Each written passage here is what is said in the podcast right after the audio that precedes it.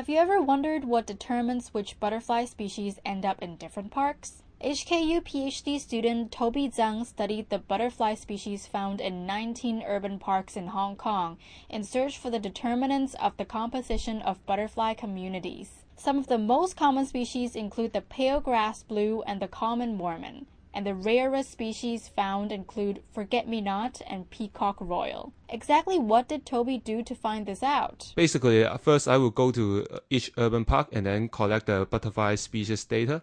And then also I will try to quantify many environmental uh, variable data in each park. For example, the plant species in each park and temperature, humidity, and also the plant covered area within 500 meter of each park. And then I will try to do some statistics and try to do some correlation between each variable and try to explain why some species can occur at park A but not part part B. What were the results like? Uh, yes, the result is actually uh, pretty interesting. So for ur- for all the urban common butterfly species, the important factors are the number of nectar plant abundance and also the neighboring plant cover area. But for the urban rare species, basically no environmental variable can explain the butterfly species observed. Uh, basically, many ecosystems can be explained or determined by environmental factors. But there are also some theories suggesting that if the disturbance in these systems uh, is too high, then environmental factor will become very unimportant. And if you look at the urban ecosystem I have sampled, you can find a lot of anthropogenic disturbance. For example, um, spraying insecticide and also vegetation management. All of these can potentially affect the butterfly population and sometimes they can kill the butterflies as well. So, which may explain why no environmental factor can explain the rare species. Because when the rare species just arrive the park, they cannot even the park is uh is a suitable environment for them they cannot have enough time to reproduce and then have population uh, explosion.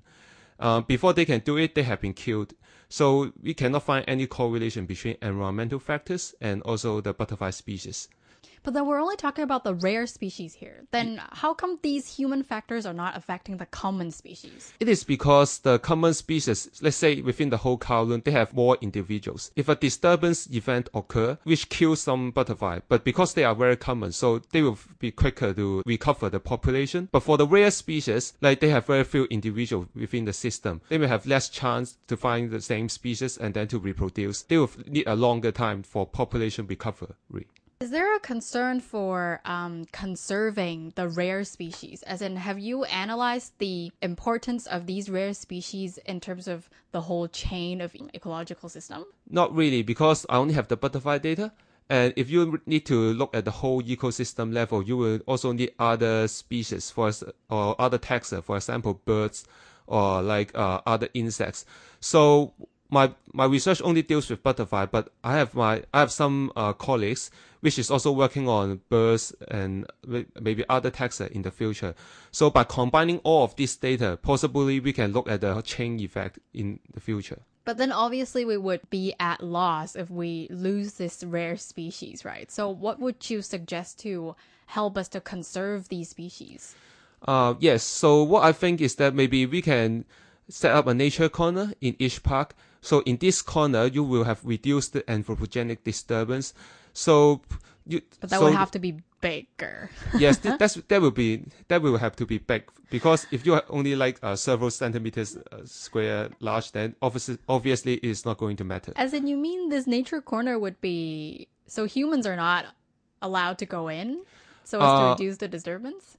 maybe maybe at least have a controlled human visitor level because um, there are some research showing that if the butterfly have uh, encounter a human, then they will become scared and fly away pretty quickly. So this may also uh, human visitor may also affect their like reproduction behavior. Apart from the human visitor, also like reduce spraying insecticide, also vegetation management will help as well. Now we're asking people to actually pay more attention to butterflies in Hong Kong. Where can we go to observe these butterflies, or what can we do to get to know these butterflies more in order to love them more? Um, for the observation, then if you if you like hiking, obviously you can go to the country park, or like go to other like uh. Is there like a season where they would come out?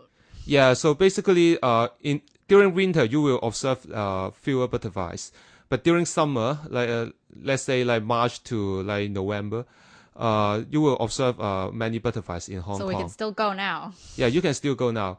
And if you don't like hiking, you can just go to any urban parks you like.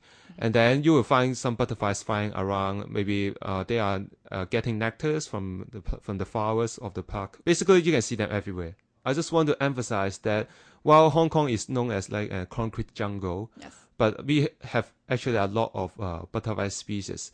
Like basically, like uh, until now, I think we have record we have more than 250 records in Hong Kong already, butterfly records in Hong Kong already, and this is uh, much higher than let's say uh, United uh, the United Kingdom, uh, which only has like 59 species, and so we we really have a very beautiful nature.